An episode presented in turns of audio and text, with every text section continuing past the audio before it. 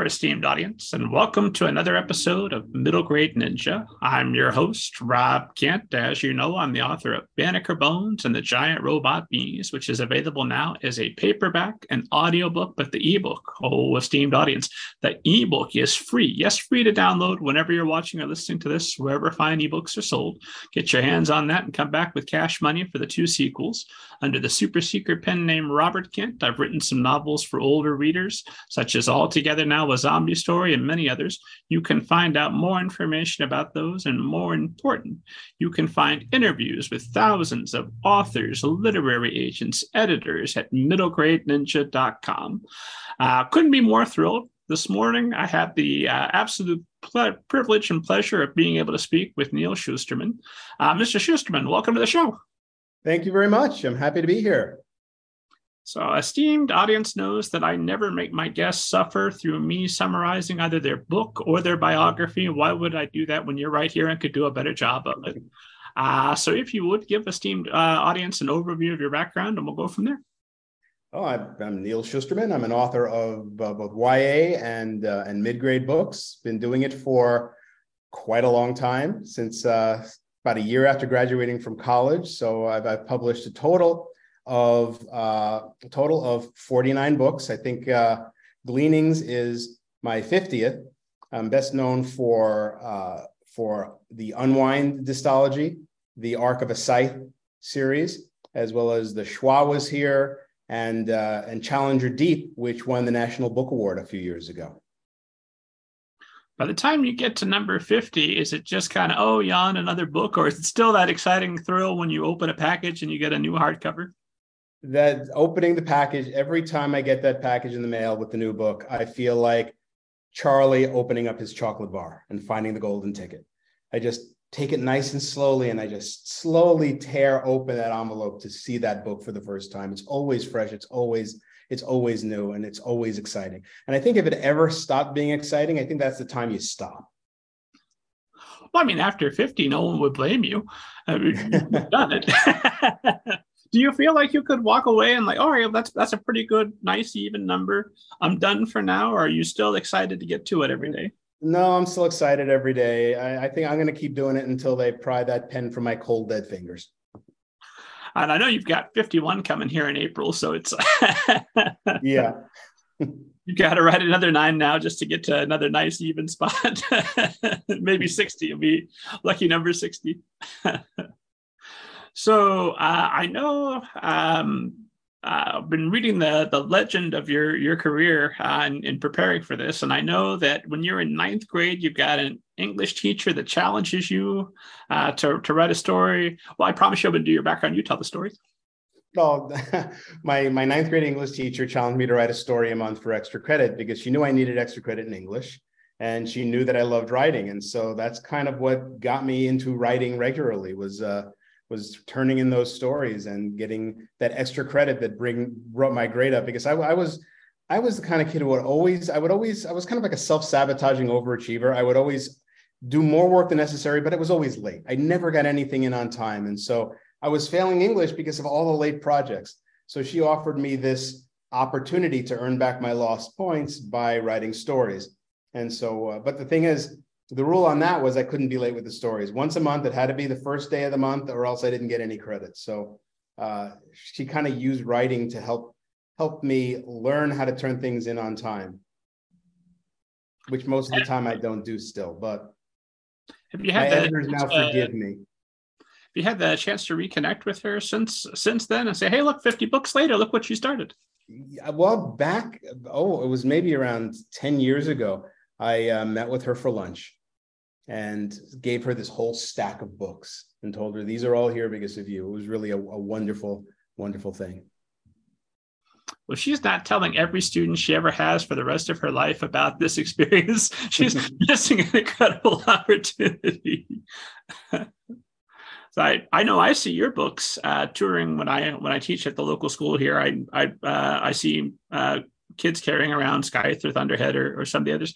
Uh, and I'm assuming she's seeing that too, and it must just swell her heart every time she does. Uh, I'm sure she has. I mean, unfortunately, since then she's passed away. Uh, but I went back a couple of years ago to my old to my old middle school. I mean, to my old, I guess it was it was a junior high school. It was in ninth grade, uh, seventh seventh through ninth grade, and uh, I spoke there, and I mentioned her name, and all the students gasped, and they said, "Our biggest award, at, you know, at the end of the year, is named after her."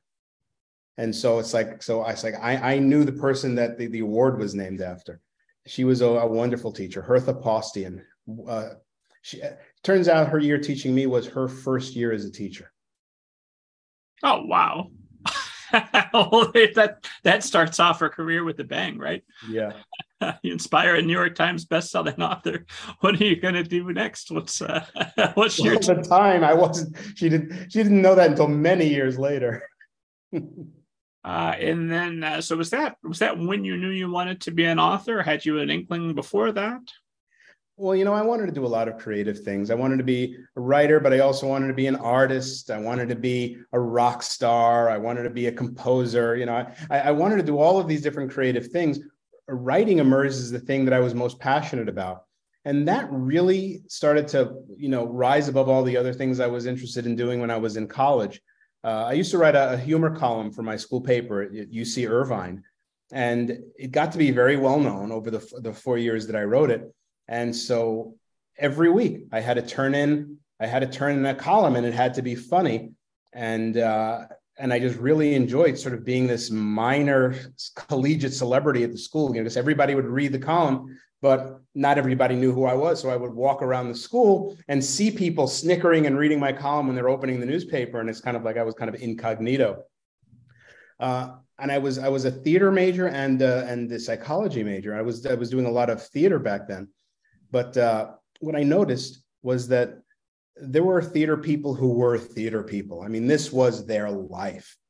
For me, it wasn't my life. I just enjoyed it. But you know what I enjoyed more was I enjoyed writing plays that other people would perform. And so I realized that the written word was really my passion. And that's, you know, and I went from there. So psychology and theater was the original plan to be just an actor who also does psychology on the side or well, you know, by the time I, I, I decided what my majors were going to be, I, I, pretty much knew that I wanted to be a writer. Uh, but I didn't want to be an English major because everybody I knew who wanted to be a writer was an English major, and I didn't want to be just like one among many. Also, I hated the idea of writing analytical essays. I just wanted to, I just wanted to do the fiction. So I took basically all of the uh, fiction writing courses that the school offered to the to the point that they didn't have any more to offer me. So I ended up doing independent study with the head of the writing program there, uh, uh Oakley Hall, who is like was like the guru of the the UCI writing program, and it was when it was the number one writing program in the country. That was a graduate program, but I was an undergrad. But uh, I was doing independent study with the guy, you know, who was the, the running this program.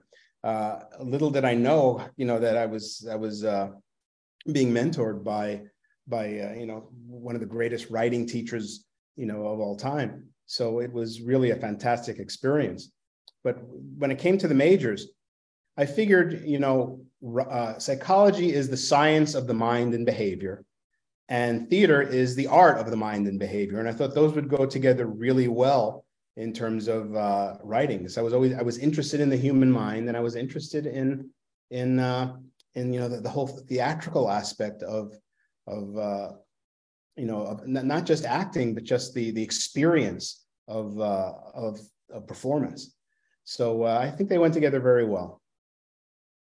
I assume that that's all skills that you're continuing to use uh, today as you're speaking with me. Anytime you're going out and giving a, a presentation, I mean, that's all your your theatrical training coming to play, right? Yeah, I, I get I get to do the one man show all the time, so I'm still using still using that uh, that uh, theater. Uh, and uh, and you know my books are all dramatic and psychological, so it's kind of all you know all works together.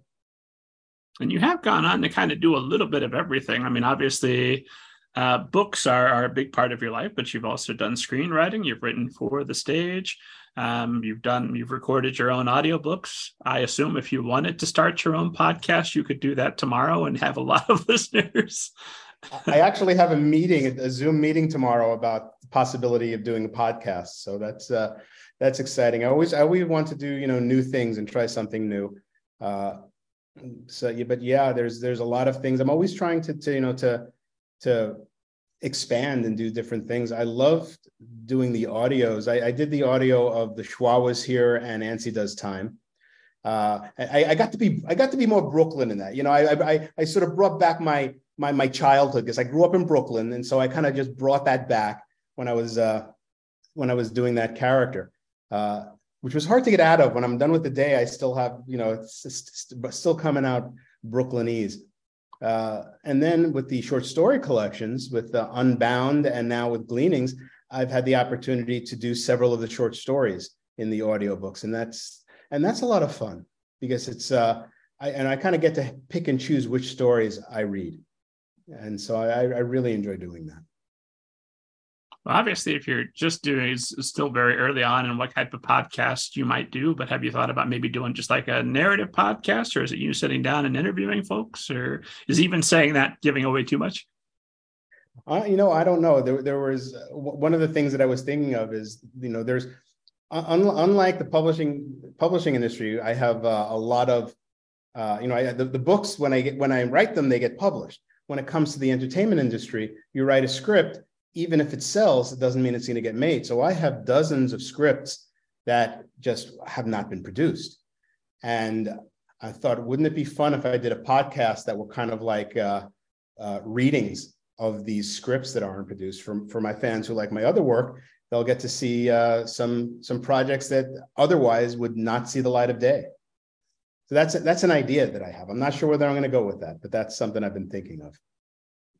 Oh, fingers crossed. That sounds like a great program. Uh, and I know that you, you, you grow up in Brooklyn, but then you moved to Mexico City for your last two years of high school, and you said that that experience changed your life forever. How so? Uh, well, in, in, having an international experience when you're growing up just opens the world to you. Suddenly, the world doesn't seem so big and so frightening and so far away. Uh, my father was an engineer, and he came home one day during the summer, summer between uh, 10th and 11th grade. And he said, Hey, guess what? My company is transferring me to Mexico City. And at first we thought it was my mom and I, you know, thought it was a joke. I said, Nope, nope, they've made me this offer and, and um, I've accepted it. And we're going to go to Mexico City for two years. And so two weeks later, boom, there I was in Mexico City. I didn't speak a word of Spanish because I had taken four years of French, you know, in middle school and and uh, my first years of high school. So I had to learn Spanish, which I did. Necesito practicar para recordar mi español. That means I, I need to practice to remember my Spanish, but uh, but I can understand a lot of it, and uh, and it was uh, you know this fantastic experience where I met people from all over the world, uh, and really came to be you know gain a sense of self confidence because you know when you're kind of dropped in a country and you can't speak the language and you have to kind of fend for yourself and deal uh, at first it's really hard. I mean i went through culture shock uh, the first couple of months but once i got over that there's this feeling that you can just go anywhere and do anything. And uh, and you know i went on after after college to when i mean after after high school went to college across the country uh, tra- uh, travel, uh, you know, around the world, and I I feel at home wherever I go, and I really attribute that to having had that international experience growing up. I know as I'm uh, talking to you this morning, you're in Spain and part of a long tour that's going to be going on the next two months. So I'm assuming that's a skill that's that's been able to be transposed on onto you now, international traveler, to go around and and and, and rep the books, right? Yeah, I mean, I I love traveling. I, I, I love getting lost places. You know, I love getting lost in cities and trying to find my way around, even if I don't speak the language. Kind of feels like a video game. It's like I remember my first time in Japan. The subway system there is just confusing and immense. And I remember I was sit, sitting there, and some people would get really stressed by that it was fun trying to figure out how to get from point A to point B by changing through all of these different subway lines. It was like it was like you know playing a video game. Uh, so I uh, now I'm spending two months traveling. Uh, first first month is all in Europe. I I had uh, a number of events with my German publisher. And then uh, I was supposed to visit my son in Thailand. My son Brendan lives in Thailand because all because all of my kids have had international experiences and now are traveling all over the world. So he lives there. and uh, I lost my passport, so I couldn't visit him. So he came to visit me in uh, in Europe, and we spent the last week traveling by train around Europe, uh, and just you know with with no real plans, just trying to figure out what to do next. So we ended up in Bruges and uh, Antwerp. Uh, we started off in Frankfurt, and then and then we went to Vienna and Prague, and uh, just had a fantastic time. And now he went back to Thailand, and I'm I'm here in Malaga, Spain, where I'm spending a week focusing on writing and getting some exercise in. And then I'm going to be doing a number of other things with my Dutch publisher and my German publisher. I'm going to be speaking at the Belgian uh, Book Festival. So, and then after that, as soon as I'm done with all of that, I have a, a day in the UK where I do some signings of, of gleanings before pre publication. And then I fly to the US on November 9th to begin the tour for Gleanings, which is uh, going to be going on through the entire month of November and into early December. So when you're, and, and we're going to talk, uh, I've got several questions for you about gleanings available now, esteemed audience. Uh, but I wanted to, to make sure I ask about um, when you're traveling and you're writing. You said you're taking a week right now, and I appreciate you taking time to, to speak with me this morning before you get back to your writing do is it just a matter of let me take a week here and write as much as I possibly can while you're traveling, or are you writing on planes and trains, or how how are you getting your writing in? For some reason, I get so much work done on trains and planes and boats. You know, it's it's for some reason I just am always seem to to get creatively inspired while traveling, uh, which made it really hard during the pandemic because I was just home and trying to work while at home. While you think oh i have all of this time since i'm not traveling. It was like pulling teeth trying to get writing done when i didn't get to travel so now that I'm, I'm traveling again i'm really i'm really appreciating that time and the creativity that comes with being in a new place. Because i think that really that always inspires me. Being someplace new where i've never been before always seems to get my creative juices flowing. I've read elsewhere that you're on average looking for around 50 to 60 pages a month and that you do everything handwritten to force yourself to do at least another draft when you're typing it up later, right? Yes, uh, I, I, write, I start longhand. I, I use a fountain pen because fountain pens are cool. And I uh, write longhand. Uh, and I'll write a chapter, and then, and usually, you know, it's it's just kind of stream of consciousness. But then, as I type it into the computer, it gets a complete revision, and I really hone it and then I'll revise it multiple times until I'm satisfied with that chapter. Then I'll move to the next chapter, which means going back to the notebook. Uh, I, I, love doing it that way. I think if I stayed on the computer, my entire life would be looking at a screen, and I don't want that. I like the idea of varying it a little bit. There are times when I'm really in the zone that I'll actually just dictate because it's coming that quickly. Uh, and so between the dictation and the and and the handwriting that's that's pretty much how i always start you know the process always moves to the computer eventually but never starts there does that make you feel at all nervous or vulnerable that hey if i spill my coffee on this notebook i'm done? I don't have it backed up on the cloud. Yeah and, and that's happened. I've lost i've lost notebooks. If i wait too long to to transcribe it i can't read my handwriting so i have no idea what i wrote. So it's like trying to read a rorschach trying to figure out what what i was trying to say. Uh, yeah that's that's always a concern. Uh, so so i do that i try to do that transcription fairly quickly once i'm done writing that chapter I go back and I'll and I'll start to type it in and and really hone it. When you've lost uh, notebooks, and I'm sorry to, to bring up this traumatic uh, experience, I'm sure um, I, I, had the experience. Uh, a, a, computer was our house was broken into, and a computer was stolen, and I didn't yet have the cloud, so I lost uh, first part of a novel. And I was, fortunate enough I rewrote it. I'm like, okay, well this version's probably better, and if it's not, well I'll never know because the other one's gone. Oh, it always is. It's always better do I'm when that's firmly happens, convinced. Do you go back and, and and do a new version, or do you just say, okay, well that's gone, next story?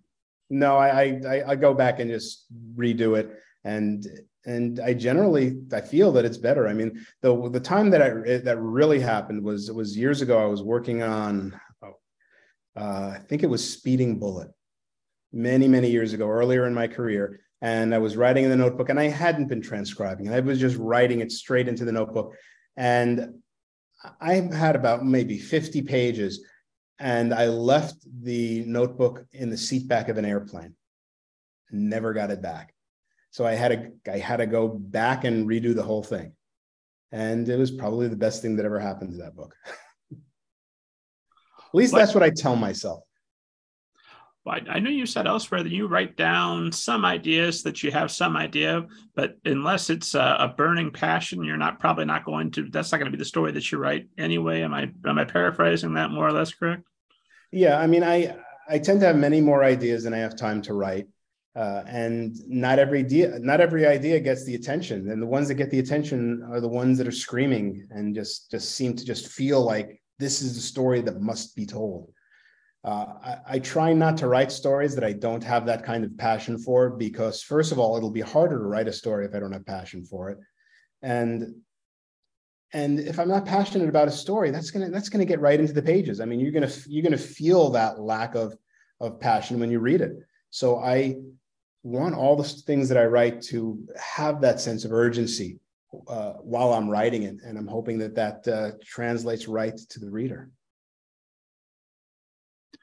And so, um, oh, right now, as I'm talking to you, when you're spending a week and you're focused just on writing before you get back to traveling and the tour, what does your workday look like?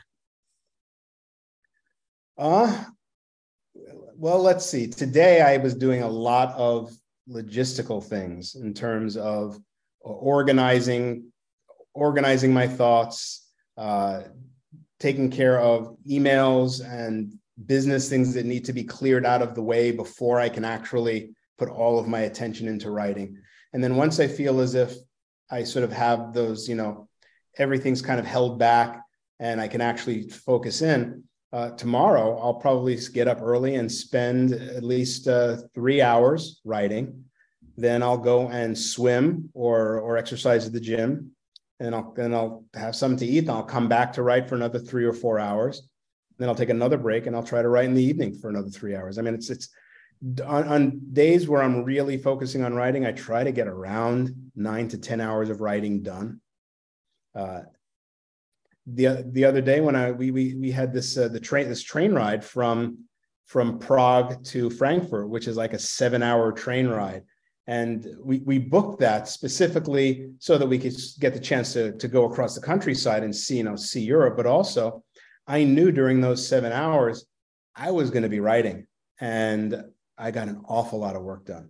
So uh, you know, trying to get at least my my my goal when I'm having writing days is to get at least six hours of writing done in a writing day. Don't always manage to do that. Uh, there's some days when I'm just I just don't have the creativity, or there are too many other things going on, both outside around me or in my own head, that I can't focus in. Uh, but when I can, I try to take advantage of that creativity. When we're talking six hours, are we talking just pen, literally, since you're handwriting, pen, pen to page?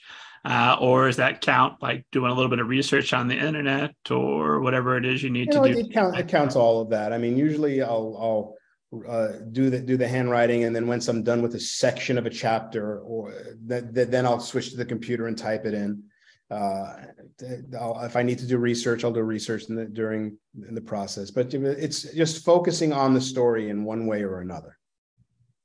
Okay, I wanted to clarify because later I'll be beating myself up that I'm checking something on the internet. Like, no, Neal Shusterman said six hours straight. So, no, no, that's that's the goal. That's the goal. Like I said, I very rarely actually meet that goal. There are writers I know who, uh, like, like Jonathan Maberry, he writes 2,000 words a day, no matter what. That's his, you know, no matter what's going on in his life, 2,000 words a day. Wow. I can't do that. I, I, I can't be so regimented as to be able to, to get that done. There's, there's entire weeks when I can't get writing done. And then there's days where I just have endless energy for multiple days to get work done and where the creativity is there. So for me, it really comes in fits and starts. And when you uh, start your day with with doing the business and the emails, an issue I run into is if I send out a bunch of emails, sooner or later people start responding, and now I've got a bunch of responses that I've just created more work for myself. Whereas if I push that off to the end of the day, do you just block all that out? You take yourself completely, make yourself unavailable while you're being creative, or how do you handle that? Yeah, I wish, I wish, I wish I, I had the uh, the determination and the the ability to just not look at the emails and not you know look at all that. One thing that i have managed to do is i've managed to take a lot of social media off my plate because you know it, it's a black hole for me. If i start get start on social media that'll be it for the day. And so i have a social media manager that uh, that posts stuff and then sends me stuff that fans that fans respond you know responses from fans uh, and if I have anything that I want to post, I just send it send it to her, and she figures out which platforms to put it on. Uh, and so I sort of keep keep a little bit of a distance from social media most of the time. Uh, but when it comes to emails, yeah, I'm always checking those emails. I'm always getting interrupted by by by things coming in that that demand my attention immediately, you know. And uh, and so I try to I, I try not to, but you know, it's it's I, I have the same problem that you have. You know, it always it those emails just seem to be calling to me, even if I'm trying to write. I mean, 50 books, it's it's working out. it's it's getting done.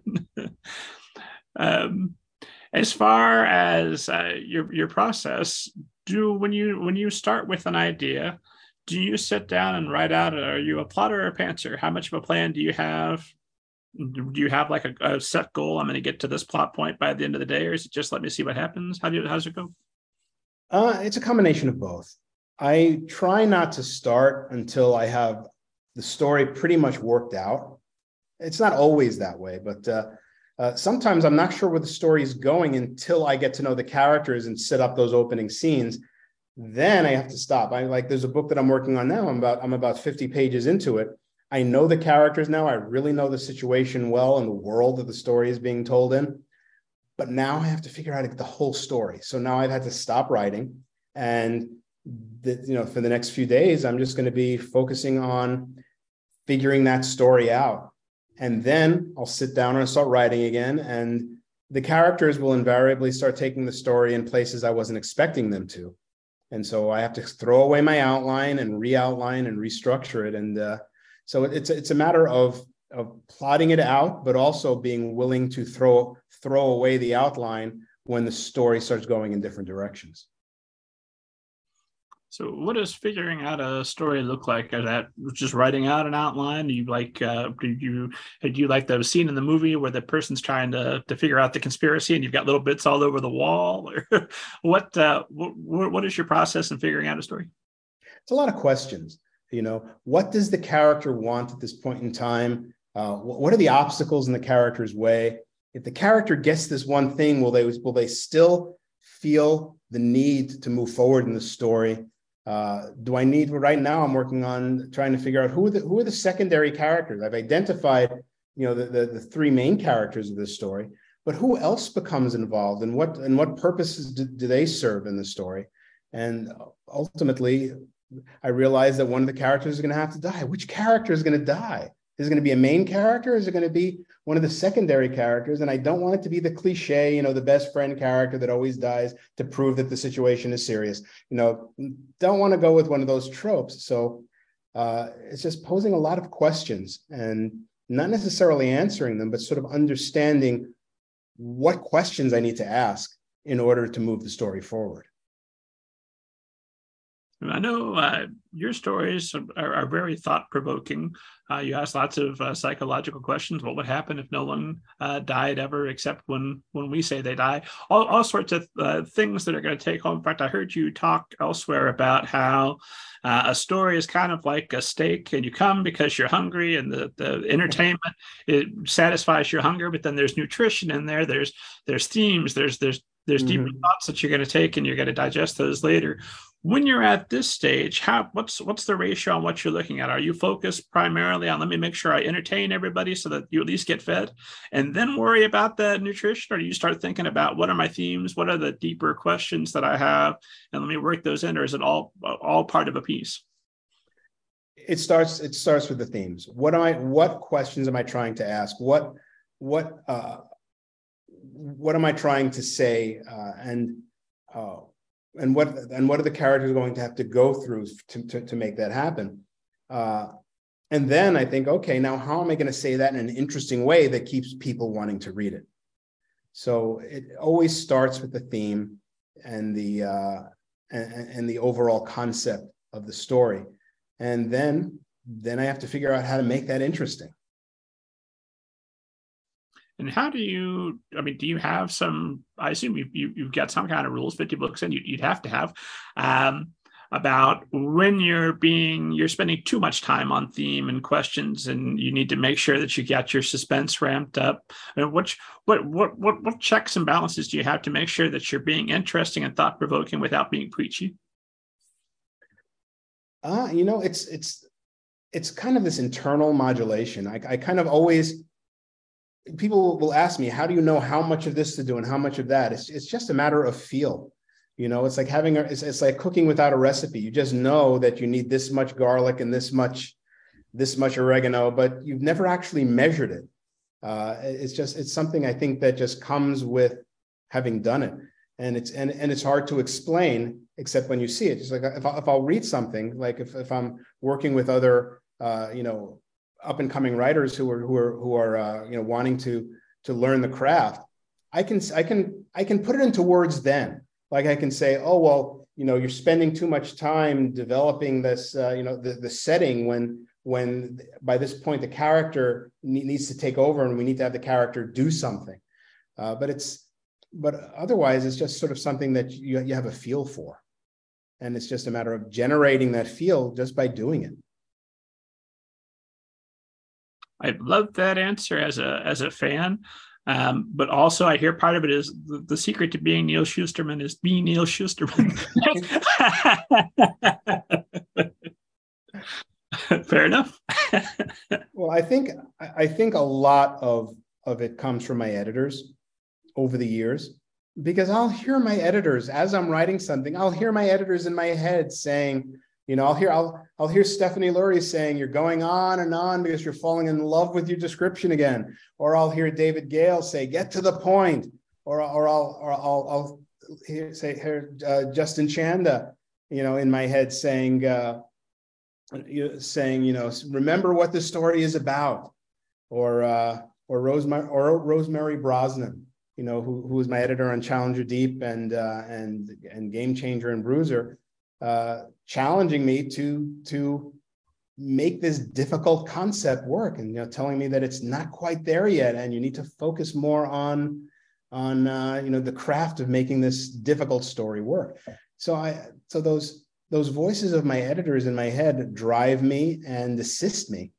And then when i get the book done then they then they're not in my head anymore. Then they're actually out there making these uh, you know suggestions and, and comments that I learn from. Because a good editor, you know, a good editor's job is to illuminate the problems of a story. And once it's illuminated, well, then it's up to you as the writer to fix it. But if you have a really good editor who's really good at illuminating those problems, you take that with you and you can remember the next time you're in that situation, you can remember what, what the problem was. And, and they're already sort of there in your head illuminating it for you. I love the idea that if you're talking to your editor now in real life and they say, Well, I think you should do this, you say, No, no, no, the you in my head said this was fine. so, well, that uh, just you mentioned Justin Chanda, uh, who is uh, Gleanings is uh, dedicated to, yes? Yes. So, what uh, transition? I want I want to talk about the book. I want to talk about you collaborating with other authors, but I'm fascinated what uh, what is it that Justin Chanda did to be worthy of this dedication and and, and putting together Gleanings? Um, what uh, what does an have to do to get a book dedicated to them? Well, Justin Justin is the publisher of uh, Simon and Schuster uh, books for young readers, and he has been a supporter of of my work from the very beginning. And uh, I've only recently had the opportunity to work with him as an editor because you know he doesn't do that much editing anymore because he's so busy you know being the publisher. Uh, but I had my my my editor was David Gale, who unfortunately passed away a few years ago, and so Justin uh, filled in working on the toll with me and just was so fantastic and so insightful that I asked him, you know, I, I know, you know, you don't have all that much time to edit anymore, but could you continue editing me? And uh, and so you know he worked with uh, with with my son Jarrod and I on Roxy and and uh, and on Gleanings, and it's been a fantastic fantastic experience. And you know to have someone who believes in you as much as Justin uh, believes in me has been an amazing thing for my career. And and you know I mean I consider him a friend, and so it you know dedicating it to him comes from the heart. What I'm hearing is, as we've been talking, is although it's your name on the cover of these books, uh, sounds like there's there's a whole group of people that have gone into making Neal Shusterman Neal Shusterman at this point. Yeah, I mean it's it's it's not this you know solo thing. I mean you there's a lot of people involved every step of the way, and I'm grateful for uh, for all the people at all the publishing companies that have believed in my work and have encouraged me and have offered criticism. You know, one of the most important things is criticism. You know, there's, you know, some there's sometimes I, I read books and I think, oh, this is a great author, but the editor was afraid to tell them that something isn't working. You know, you, you and you can tell, you can tell when something needed a little bit more work. Uh, I, I, I'm grateful that I have editors that will tell me what needs to be done in a book, even if it's hard. Uh, I'm grateful for art departments that come up with amazing covers. I just love the covers of the books, and uh, and it's, you know, I I just feel very grateful to to have so many people uh, who, who have been supporting my work for all of these years. Does that fill you with uh, maybe just a little a little tinge of fear when you encounter that in somebody in somebody else's book that hey, I 50 books in, uh, there's going to be somebody you're going to come across that's going to be a little bit intimidated by you. Not obviously not Justin, uh, but somebody uh, who might be a little intimidated and won't speak up. How do you protect against that and make sure that you're continuing to get the feedback to to keep you honest? Well, I mean, so far I haven't had that problem. I I, I think uh, the editors that I've worked with in you know for the past oh 15 15 years have been i mean have been really really good uh, and aren't afraid i mean i think they, they get to the position that they they're at because they're not afraid to tell writers you know what, what's you know what they need to te- need to hear and so it's and and plus I, I i retain really you know friendly relationships with all of my editors it's never adversarial uh, so it's it's it's uh, so I, I'm I don't think I'm all that intimidating. I try not to be. Um, who who reads your manuscript first? Who do you who do you go to? How many people folks are weighing in before you get to the editor? There's usually a lot, maybe not weighing in on the whole book, but on on certain chapters that I'm uh, concerned about. I ha- have a writing group and uh, and I they they see a lot of the pages that I'm working with. I have a, a number of friends, other authors who I'll send stuff to. Uh, if if there's things that I feel really need to be vetted by someone who is in a uh, an ethnic group or a social group that I'm not a part of, I make sure that I find uh, another writer who who is, so that I can make sure that I'm being authentic and respectful. So there's and and that's all part. You know, I consider that part of the research in in writing is is, is making sure that uh, that I'm authentic. So there are quite a few people involved before it ever gets to the editor, and then it's just then it's a relationship between me and the editor. Gotcha.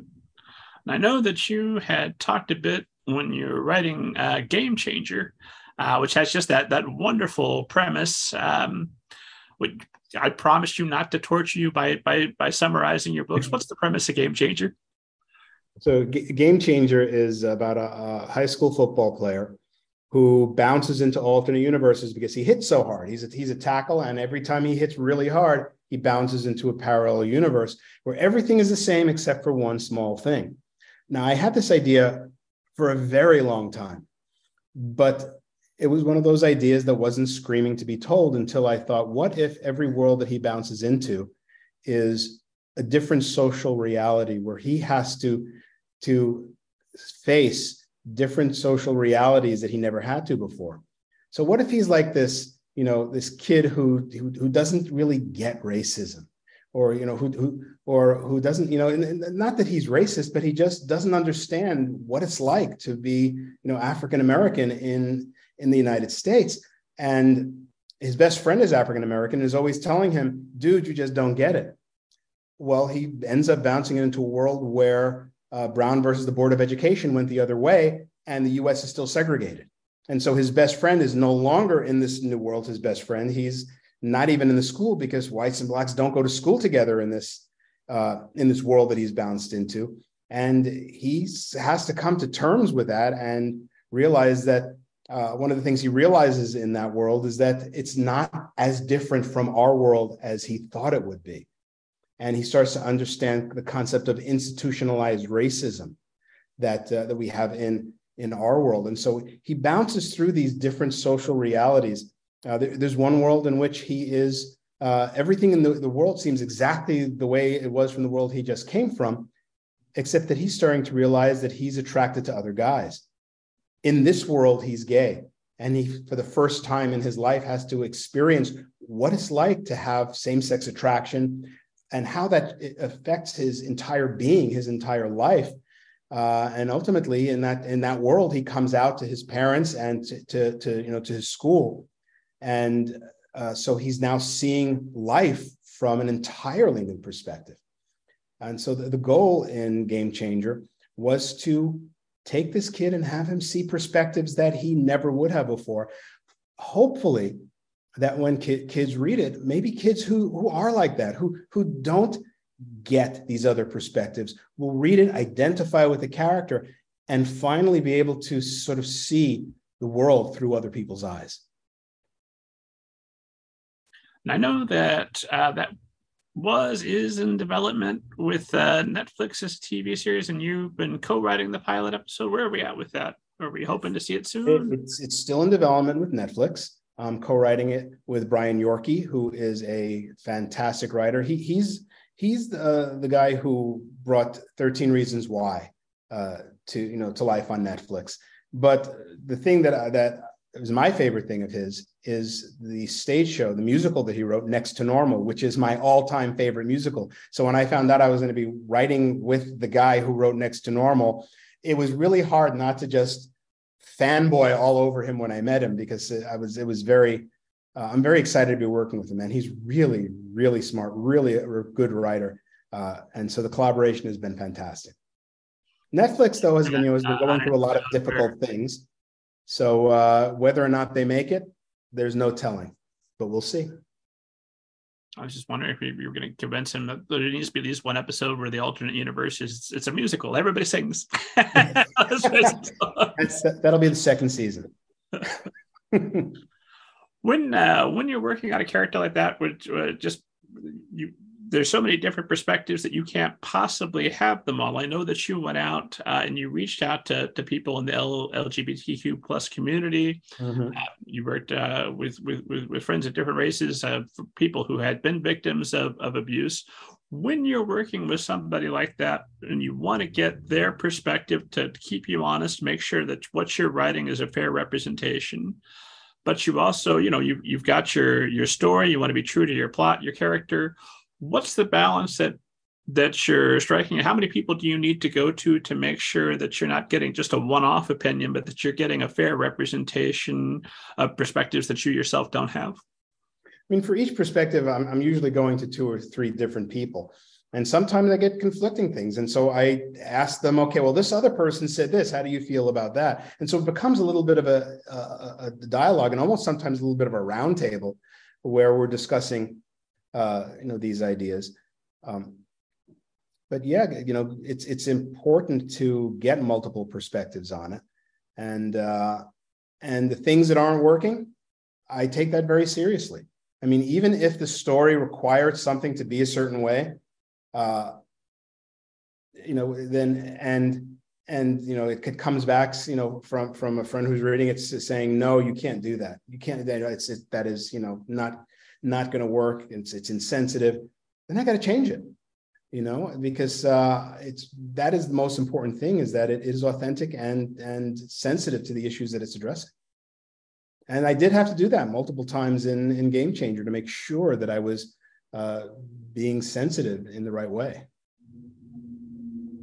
and of course there's there's still going to be people who are going to be offended no matter what you do i know that with game changer i offended people on the left how, how dare i write about an lgbtq lgbtq plus person or how, how dare I write from a woman's point of view, uh, you know, in, in uh, you know, who's been in an abusive relationship.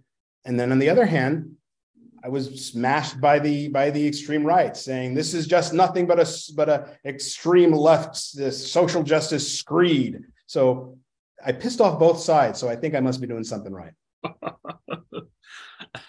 well, could you ever write anything that's going to make everybody happy? no, can't be done. Although, although I always want everybody to be happy, but you know, you can't please all the people all the time. Well, what's your own personal barometer for I did what I was I set out to accomplish, or do you ever feel that way? I mean, I do. I mean, I, I like with Game Changer. I feel like I feel that I that I accomplished what I set out to accomplish, and if people, and and for for the and if there's people who don't get it or people who don't connect with it, I just think about the people that do and the comments that I've heard from people who have really been positively influenced by it with any of the books. Uh, I mean, of course, I love hearing the positive things, uh, and and and anytime I do hear something negative, it always sticks. You know, it sticks in my craw a little bit because uh, it's like the reviews. You know, you can have a, a dozen great reviews, and then you get one bad review. That's the one that you remember, and so that's uh, and so I'm always trying to sort of overcome that. Well, I know you've got your social media manager who hopefully helps to insulate you a little bit from the from the tweets from just random internet people that are looking for somebody to be mean to. Um, and you know, today- I, I, I don't want to be insulated because I want to know what people are thinking, but I also need to take it with a grain of salt because sometimes people exactly what you said they're just looking for somebody to be mean to they're getting they're getting their own frustrations out and finding it easy to get it out on you let's uh, talk uh, about uh, which is available now, esteemed audience. Um, and true to my word, I'm not going to torture you by telling you about your universe. What does esteemed audience need to know about Gleanings? It, the, these are stories within the world of Scythe. Uh, for those of you who haven't read Scythe, it's a, it's a world where humanity has conquered death and we get to live forever. And the only way that you can die is to be chosen for death by a scythe, which is sort of the they're like these Jedi kind of characters that are that are their job is to thin out the population, and they are revered and respected, and they're so powerful. Unfortunately, there are some bad ones, and uh, the story itself is about trying to to to get rid of the bad scythes and and and bring it back to being what it was meant to be. Uh, now these stories are stories from various different points of view. You know, I take some of the characters that are some of everyone's favorite characters. You know, uh, Scythe Curie, for instance, uh, she's uh, she's one of the main scythes, and uh, we get to see her as a teenager. We get to see when she first became a scythe. We get to see the bad guy, Scythe Goddard, uh, when he was a creepy 16 year old on the Mars colony, because we know that the Mars colony was destroyed in this horrible, tragic accident. But we've also come to understand that maybe it wasn't an accident and that he was somehow involved. Well, now we get to see that story. Uh, there are stories that I co-wrote with uh, with my son Jarrod and his partner uh, so, Sofía Lapuente. Uh, there's a story uh, that I co-wrote with David Yoon, author David Yoon, and it was just fun getting the chance to to write with him. Uh, so I, there were a total of five stories that I that I co-authored, and the rest uh, I wrote by myself.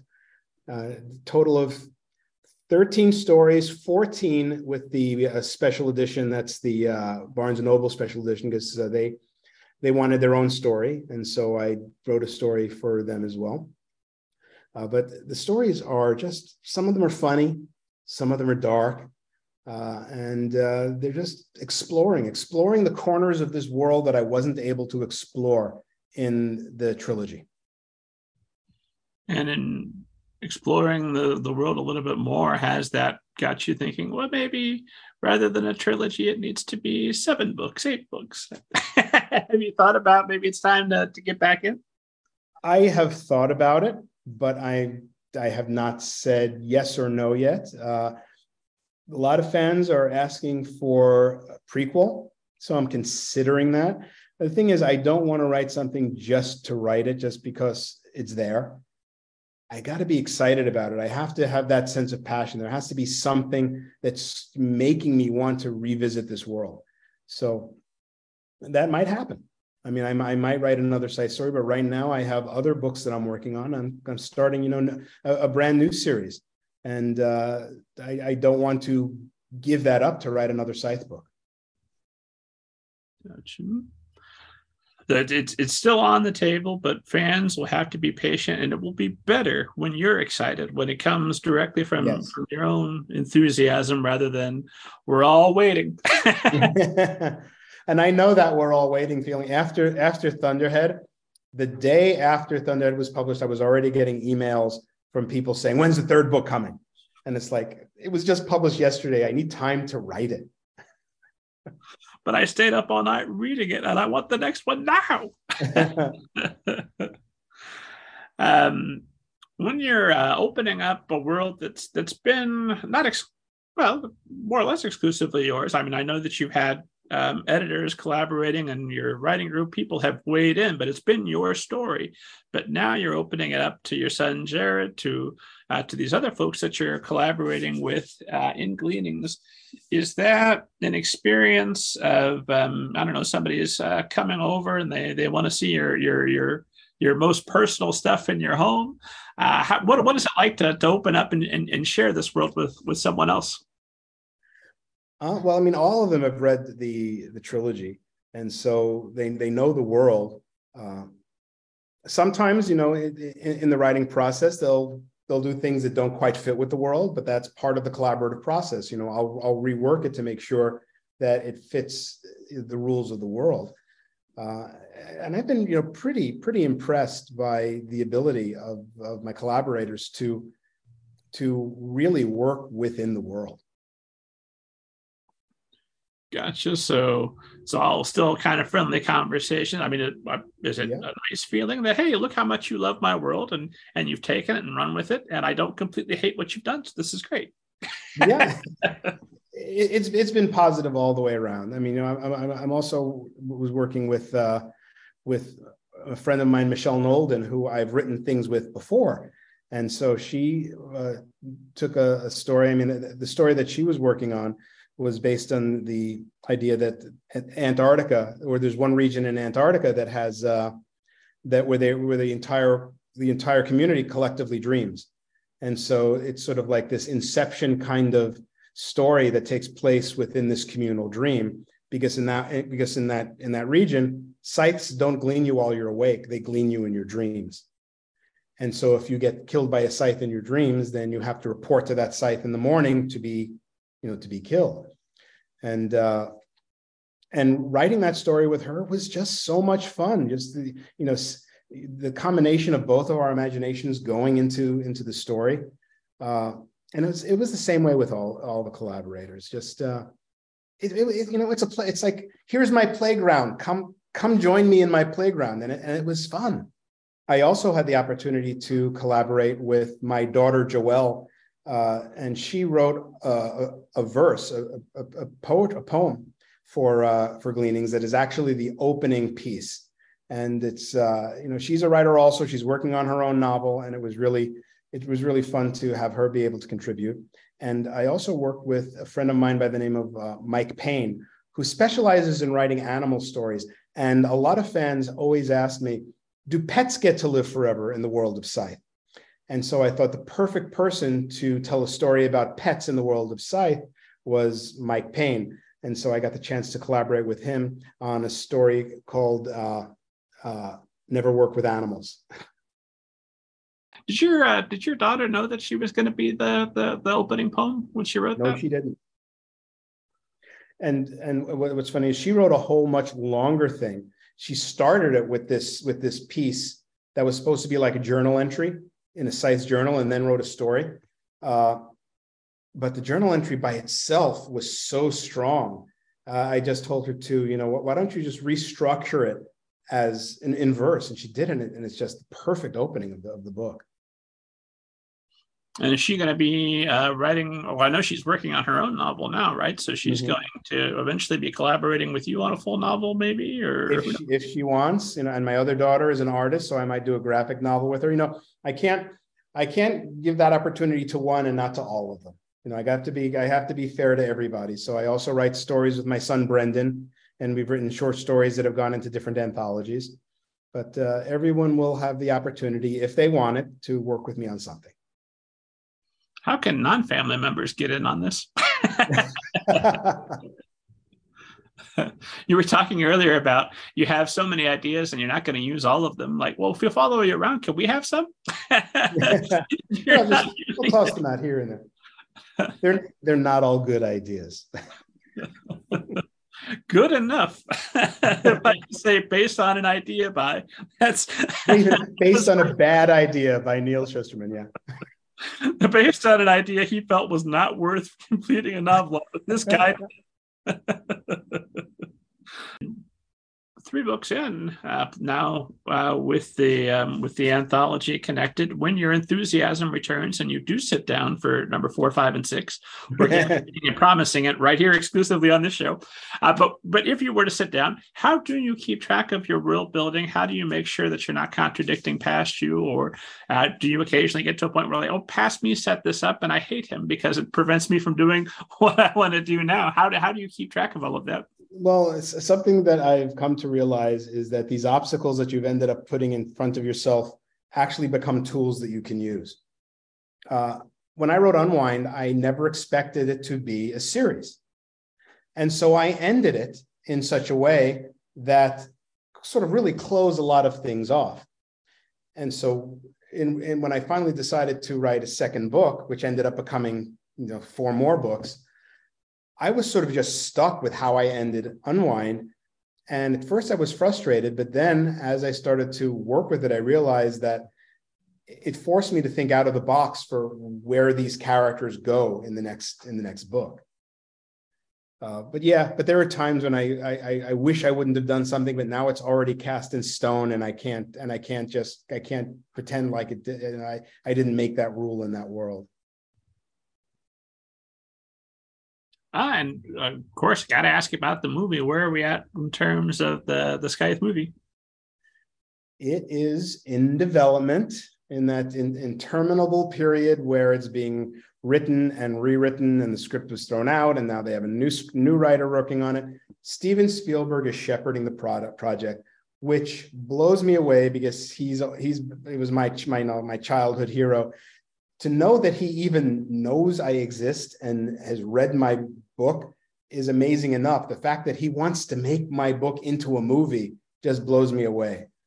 Uh, and so he's shepherding the pro- pro- project, and he has uh, there's a writer that's on it, a new writer, and they're we're waiting for the script to come in, and hopefully the script will be will be good. And uh, I'm just keeping my fingers crossed can you use that as an opportunity to go meet him? That way, whatever happens with the movie, you get the experience of meeting. I Steven. told my agents that I want to have a sit down with Steven Spielberg, and they said we'll we'll we'll figure out a way to make that happen. Me too, Mr. Spielberg. If you're listening, if you ever write a YA or middle grade novel, come on the show. that's well fingers crossed if fans are excited what should they be doing to help the process is there anyone they should be contacting on social media or a hashtag they should use oh i i don't know you know it's the last thing you want to do is is, is to send your fandom attacking a studio because that can backfire you know Well, it sounds like the thing that fans should do is read the books again and wait patiently. yeah, unfortunately. But uh, you know, I'm, I'm hoping it'll happen. With uh, with any of these projects, when you're, I, I know you're actively involved, uh, certainly with Game Changer and, and some of the others, and you have the experience. You're not, you know, you're not writing screenplays. You're writing books. The experience is the book that you created. Uh, is a movie just sort of well that i hope it works out but either way the book will still exist or do you want to be involved and make that the best possible representation? How do you feel about about your work being adapted? Well i do want to be involved but i don't necessarily always want to write it uh, because there's just not enough time in the day. I mean there, there were points at which i was attached to write projects and i ended up being the bottleneck. I slowed the project down because i was had so many other things to work on. So i, I don't want to be the, the person who is is preventing the project from moving forward. Uh, and if there's writers and director who is excited about it and passionate about it, yeah, I'm I'm fine to sit back and let them do their thing. I just want to be involved. You know, I want to be able to sit on the set. I want to be able to give my comments and notes. Uh, and then there are the ones that I feel like I want to write, or at least I want to have the first shot at writing. You know, I wrote the first draft of Challenger Deep. And then they went on and they, they hired Will McCormack to do uh, a new draft. You know, he's a, an Academy Award winning writer. I'm thrilled to have him involved. Uh, wrote the first draft with, with my son Jarrod of Dry uh, for Paramount, and they felt that it needed to be bigger because, you know, in order to make it a theatrical release, it had to have this sense of, of size and explosions and plane crashes and all of that stuff. And uh, so they brought in Jason Fuchs, who wrote Wonder Woman, to to do a revision of the script that really made it a studio project. Had no problem with that. You know, it's it's whatever it takes to to get it made. And you know, I've heard a lot of authors who will complain about their books being made into terrible movies. Uh, yeah, but every, every single book that gets made into a movie ends up becoming a bestseller and then people will say, well, it's, it's, the movie, the book was better than the movie. Well, that means that they read the book. So on one level, I like to say I see TV shows and movies as as uh, a sales tool for the book. You know, I'd love to have a fantastic movie made or a fantastic TV show made from my books, but I'll settle for a bad one. it's a, a mediocre movie version is still going to sell a lot of books and introduce people yeah. to your work, right? Mm-hmm. I'll buy that. I read uh, Congo by Michael Crichton because I couldn't believe that the book would be as bad as the movie. And it was. so, well, I wanted to ask about uh, collaborating with your son, uh, Jarrod Shusterman, who, as luck would have it, uh, assuming this goes well, uh, is going to be here on Friday. Esteemed audience, you won't hear it till January because that's when the, the book comes out. But I'm going to be talking with him and, and, and with Sofía Lapuente um, about their new book, Retro, available in January. Go ahead and get your, your copy pre ordered. So, when you're collaborating with your son, um, I assume just because of the nature of family relationship that there's always going to be a little bit of trauma, a little bit of tension there. Part of this argument is the thing you didn't buy for me in my, my, my when I was six for Christmas, you know, whatever, whatever. um, when you're working with your your son how do you leave that family relationship not at the door i don't think you completely do that but but put it aside the fact so you can you can see each other as equals collaborating on a, on a how do you how do you manage that? You know what's really interesting about that is that that's the easy part. You know i mean we can have arguments about different things you know as as fathers and sons do you know family stuff but when we sit down to write, that's it. That's all aside. Now we are professional and we're bonding over this writing process. And so, I mean, there have been times when it has helped our relationship because we can put stuff aside and focus on the writing and appreciate each other as collaborators and as uh, you know and as talents. I mean, Jarrod is amazingly talented, and writing with him has been an absolute pleasure. Uh, and you know, we we just write together really well, and uh, I've enjoyed every last minute of it. And now he's sort of, you know, he's uh, sort of left the, the the writing nest, so to speak, because now he's he's written uh, retro, with his partner Sophie, and it's really thrilling to watch you know them spread their wings and fly. And I'm just standing back, you know, I'm I'm their cheerleader, you know, just standing back and and, and watching them with with this new book, and just very very excited for them. And I mean, I'm assuming that if there's anybody that knows how to write in the Neal Shusterman way, it's got to be him, right? He, he grew up knowing. yeah, but he doesn't. But that's the thing is, he wants to write his own thing. He doesn't want to write in the Neal Shusterman way, which is which is fine. I mean, when we're working together, that's what we're doing. I mean, we're creating something together. Now he's written something that is his own style. His, his you know, his you know the you know combination of the style of, of him and Sophie, and.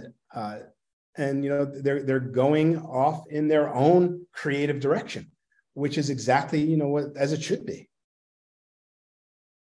well, it's got to be just enormously gratifying to you raised him right he's a writer my god of all the things he could have so that's every time he publishes that's that's an attribute to your great parenting. Well done. Oh thank you. Well, well, I'll talk to him on, on Friday, and we'll get we'll get his take on that as well. So, I wanted to ask you about a quote from uh, Thunderhead because it's kind of uh, an obsession of mine. Uh, that and you've given this a lot more thought, I, I would imagine, than I have. But in Thunderhead, you say that death must exist for life to have meaning. And I've always seen that as an argument that we make because we know we're going to die, and there's there isn't an alternative. Like maybe if I could live forever, I might I might have a new quote for you. Definitely live forever, never worry about death. The end. but we'll never know because I'm I'm not going to have that. But you've written this uh, in, in entire trilogy and now this an- anthology around this question: Why? Why does death give life meaning? How does it give your life meaning? Uh, well, I think, of course, you know, nobody nobody wants to admit that they're going to die. I mean, think nobody, uh, but but it's something that we all face. And one of the things that I that I wanted to do was was not so much show that death gives life meaning as what we lose uh, when there is no more sense of mortality. Uh, and is it worth it? You know, uh, and I and I really tried to dive into you know do a deep dive on that that concept. You know if if we no longer have pain if we no longer uh, have that, that that sense of that that that ticking clock towards our end do things become less urgent. You know we can we, we don't have to do it today because there's always going to be a tomorrow. Uh, is there less passion in the things that we do uh, does art become bland because we no longer have the passion that uh, you know that, that, that drove artists? And so that so, so those were some of the things that i was exploring. And, I, and i'm not saying that it's a, a terrible thing. I'm saying that you know that even when we get something that is positive there's always going to be a consequence that we're going to have to face. Are the consequences worth it or not? I don't have an answer to that. People ask me would i want to live in a world uh, the world of scythe I would say my answer is yes. Yeah, even with the things that we lose, I would want to live forever. And, and I know there's a lot of people who say, no, no, I would never want to live forever. But the thing is, you go into a doctor's office and the doctor tells you, I'm sorry, you have six months to live. But here's a pill you can take. And if you take this pill, you're not going to die in six months. And matter of fact, you're not going to die at all or you can just die slowly and painfully over the next six months. What are you going to choose? You know, I think I, I think most people are going to choose to go on, but we're going to have to face, face the consequences of that. And it's not so far away because we are at a place where people are actually starting to figure out how to lengthen human life in major ways. I just read an article, you know, fans send me a lot of articles about this stuff uh, and they show up in my news feed too. It's like you know, like like the thunderhead is there pointing to these things. You know, uh, that uh, you know they've just they've just come up with a pill that can potentially ex- ex- extend human life by 30 years. I think Jeff Bezos is working on a, a project to you know the immort- an immortality project. Eventually, it's going to happen. It's going to be one of these things that shows up on our news feed one morning.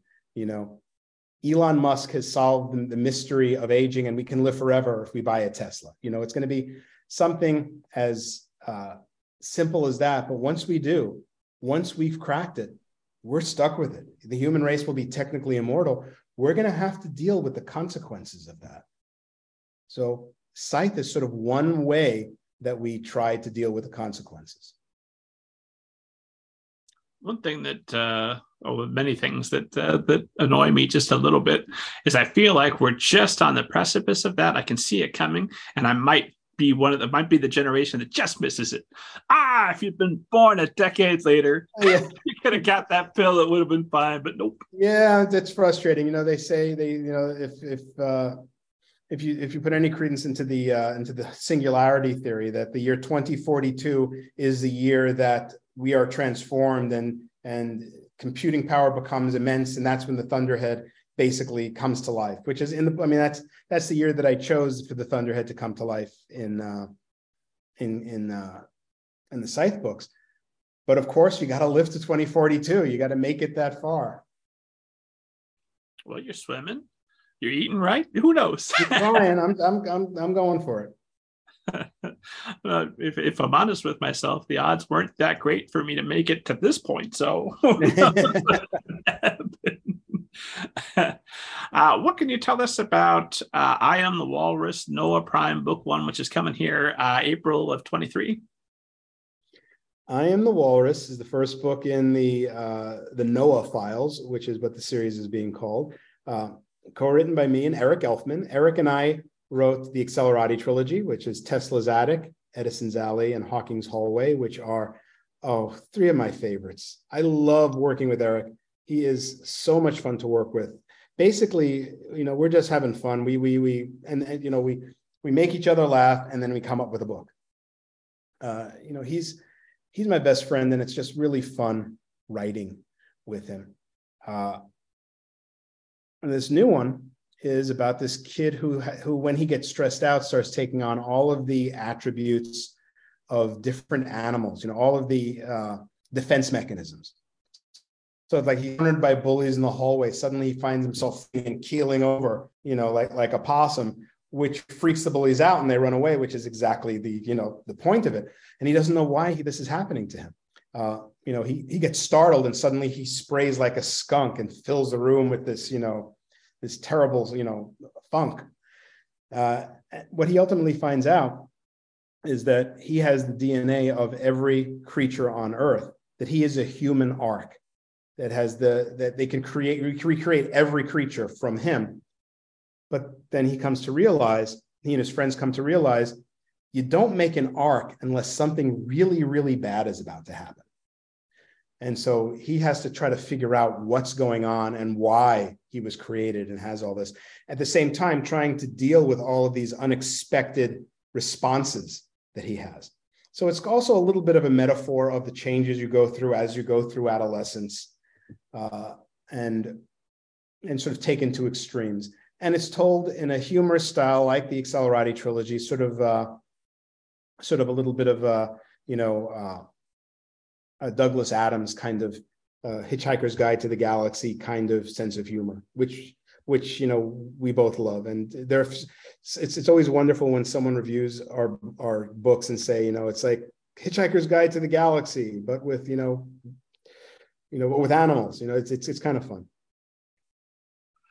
I love the idea that if you started spraying like a skunk, most people would be immediately repelled, but there would be someone, humans are so wonderfully varied, who had never found you attractive before, but now. well, see, there's interested. there's a, there's the girl who uh, who has a, has first at first she really doesn't like him, but the more weird things that happen he does, the more situations she finds herself in with him, the more she is curiously interested in him. There's, you know, there's this one moment where they're stuck together in an industrial freezer, and he starts developing blubber that just swells like a walrus. And it keeps them both warm until someone finally lets them out of the freezer the next day. And she just finds, as, as horrified as she is by that, she's just really interested in him now. of course. Well, I wanted to, to, ask you earlier when you were talking about uh, writing a humor column and coming upon people reading it who had no idea who you were. Uh, now, of course, um, uh, you're you're a bit more uh, prominent. You've got 50 books out in the world. Have you ever come across somebody reading something by you, either then or now or whenever, and that was your that was your line? Like, hey, you know, I wrote that. Well, the conversation has started. Perhaps you find me a little bit more interesting than you would have before. Uh, there are times when, and it, it, doesn't happen all that often because, like most of the time, people are reading on like Kindles now. So it's like trying to, you know, if, if, if I'm ever on vacation and like there's a whole lot of people reading books, always walk around and just see if I can see if there's anybody reading one of my books. And every once in a while they are. But I always have to be careful because usually it's a teenager. And I don't, and you know, I don't want to go up to somebody and just start a conversation and say, Hey, I wrote that book you're reading, because that's just a little bit creepy. And so uh, I'm always very careful. That's, sometimes I'm in, I'm in a bookstore and I see well, people with, with the book, and then I'll go up to the to the bookseller and say, you know, you might want to tell them that the author is here and can sign it for them. Oh, that's a smart way to get them to be approached by somebody else. Yeah, so that, that's that's kind of uh, it's and it's fun when that happens. That's a good safety tip. Authors follow follow yeah. that so my my my my my approach is going to result in I was about to leave you a one star review, but now that you're here, I'll just tell you. Could backfire terribly. Good. Well, I know that uh, you uh, you wrote some young adult novels set in the X Files universe, uh, and a esteemed audience knows I have to ask because I ask everybody who comes on the show. But who better than an X Files alumni to ask Neal Shusterman, Have you ever seen a ghost and or a flying saucer? I've never seen a flying saucer. I've maybe seen a ghost. I'm not 100% convinced, but I don't discount I don't discount the possibility. You know, I'm not a, I'm not a skeptic in saying that this is not real, but at the same time I'm not saying definitely this is real. I think the possibilities of these things exist. There's more in this universe that we don't understand. And if there wasn't, it would be a really lousy universe there's got to be things out there that are beyond our understanding that we haven't figured out and uh, you know i mean a lot of my stories are about life and death and and the afterlife and what what what is the soul you know these these are all these metaphysical questions that i'm always asking knowing that you know i'm not going to find figure out the answers but posing the questions makes you know makes life a little bit more interesting well, I know this for me at least is a is a um, a moving target. But what is your current take uh, on on death? Do you have strong thoughts on is there an afterlife, or is it just all over? And thank God it was as great as it was until then, or where you where know, are you? I go back and forth. I, I know I, I want to believe that there's more. I think that whatever it is, it's beyond our ability to comprehend. And you know, different belief systems try to capture something that is beyond our ability to comprehend, and so it's it's uh, you know, but but but I believe, I believe that you know there is reason to existence. Uh, I you know so sometimes you know you look at the universe and this, how huge, how immense the universe is, and some people are terrified by that. I find that comforting because to think that that there is something that is so so much larger than our ability to comprehend means that there is more out there than that, that, that we don't see and that we're in some way a part of that. And it gives me comfort to think that. But then, of course, there is the fear that, you know, once we're gone, that's it. And we have, and there is no continuation to our existence. That's, you know, I think everybody fears that. But uh, I, I think, you know, I, I, I want to believe that there's more. And, uh, and I'm always exploring all the different possibilities. I think that's actually the least scary uh, option is that it's just over and you're not, it's just everything's blinked out. It's dark now. Oh, great. All those things that were bothering me that I worried about, no more. Forget it. it's done. and, and, if you're a really uh, religious person who had a strong feeling, you don't know that you're wrong. It, it was never uh, that ghost uh, experience that you had is that something you can you can share or is that better say for a, a short story or a book oh it, it, was it was when i was actually when i first moved to mexico when i was 16 and i had a one of those uh, I can't remember what you call them, but but you're awake but you can't move. You're par- sleep paralysis. And uh, I I was in a hotel and I remember I felt like I was flo- floating over my body, and I, it was that feeling of like an out of body experience. And then I looked over and I saw my grandfather sitting in a chair, and he had died several years before. And then suddenly I got woke up with that that start that you have, and uh, I'll never I'll never know whether or not that was real or I was just dreaming or who knows. There's no there's there's no way to know. Well, the experience was real for you, whatever whatever, whatever it was, you know. Reality of it. Neal Shusterman, this has been an absolute uh, privilege and a pleasure, just a just a treat. And I know I could ask you another fifty questions, and you're going to write another fifty books. So hopefully, at some point, an opportunity to uh, because to... hopefully, well, you know, I'll get to live forever, so I can just keep on writing those books if I make it to twenty forty two. So. right, that's true. You've got, for no other reason than to hit that 2042, you've got to keep writing. Uh, for today, my last question is, is usually some variation of if you could go back toward the start of your career, middle of your career, wherever it would have made the most difference, and, and give yourself some advice that would have helped you on your journey and might help all the writers who are watching or listening to us now, what would you go back and tell yourself? I would tell myself to stop stressing out. It's going to be okay. It is going to work out. It is going to be okay. And I need my future self to come back and tell me that now. So, so I will go back and tell my previous, my younger self that, but I need my future self to, to remind me of it. You think that if uh, past you saw you, I don't know, poking out of a cloud or whatever, and say, "Hey, calm down," would that do it? Would you have been able to calm down? No. there we are. Because I can't take my own advice. You know, it's it's the way it is. so when future you pokes through it tells you that ah easy for you to say. Yeah. Where can esteemed audience find you uh, online follow you on social media and all that good stuff? Uh, well i have my website which is storyman.com which is it needs a revamping. I'm going to be you know re- redoing the website but uh, it's also on facebook at Neal Shusterman uh, same thing with twitter and uh, and Instagram. So I'm um, pretty I'm pretty easy to find uh, on basically all social media. And uh, and as I said, I do have a social media manager, but everything gets back to me, you know. So so I'm always uh, responding to fans in one way or another. I wanted to give you extra props just when I saw your your web domain. Like, oh my god, he managed to get Story Man. How how long ago did you secure that? That's fantastic. As soon as I understood what the web was, I reserved that email. I, I reserved that uh, that domain uh, even before I had a website because I just I I, I just pre- prescient enough to know that this was going to be a big deal and I should have a really cool uh, domain name. Okay. I just have to make sure that I don't let it expire because then someone's going to grab it up. Oh, in a heartbeat! You, have won yeah. the internet. Hang on to it. it's even my license plate. You know, my license plate is story now. Oh, fantastic! So if you see somebody out driving uh, with that license plate, you'll know. that's, yes, that's They're the ones who stole it. ah, esteemed audience, as always, for uh, more interviews almost as good as this one, head to middlegradeninja.com.